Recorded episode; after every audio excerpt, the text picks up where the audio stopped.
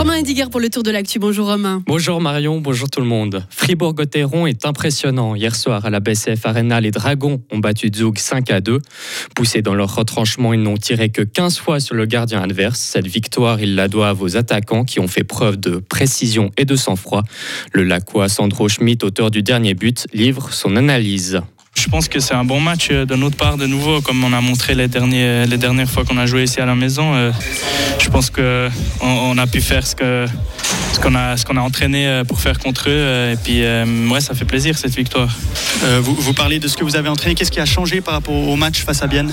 Bah, Je pense pas grand-chose. Après, il y, a, y, a, des petits trucs. On savait qu'il il fallait jouer avec nos défenseurs parce que les, les, ailiers sont un peu plus, plus bas chez eux. Donc, on a essayé de faire ça. Et puis, je pense que ouais, ça a bien fonctionné. Après, de la mettre sous pression, pas leur donner trop de temps parce qu'on sait euh, que, ils, sont, ils ont une équipe rapide avec des joueurs rapides et puis euh, je pense qu'on a vraiment bien fait ça aujourd'hui.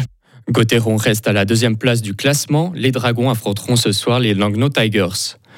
En sport, toujours, qui dit premier week-end d'octobre dit forcément Mora-Fribourg. La 89e édition de la célèbre course débute aujourd'hui.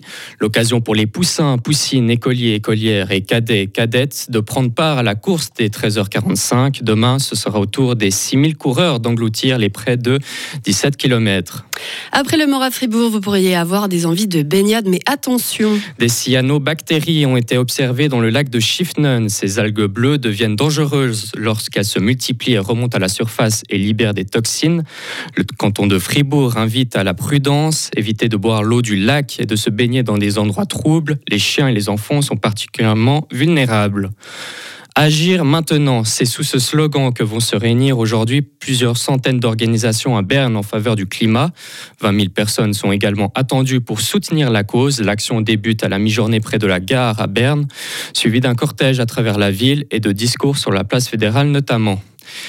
Aider l'Ukraine à déminer son terrain, le Conseil fédéral a décidé d'octroyer une enveloppe de 100 millions de francs sur 4 ans pour le déminage d'engins explosifs dans des zones civiles et agricoles.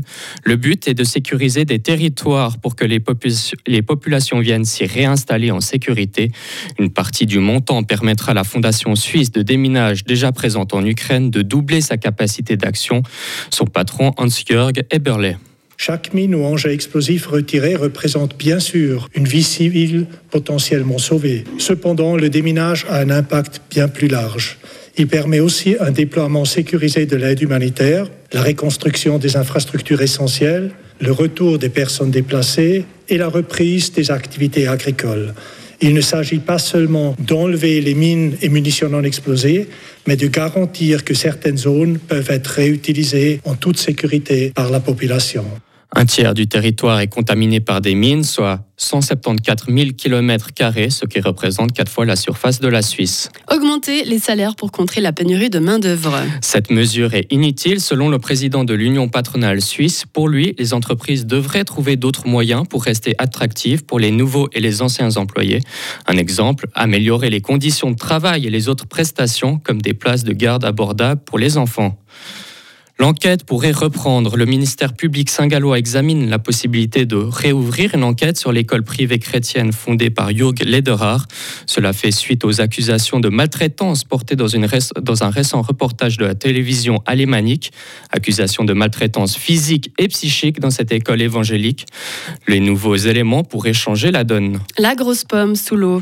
Des pluies torrentielles sont tombées sur New York la nuit de jeudi à vendredi. Le métro et les aéroports de la ville sont paralysés et les autorités appellent la population à la plus grande prudence.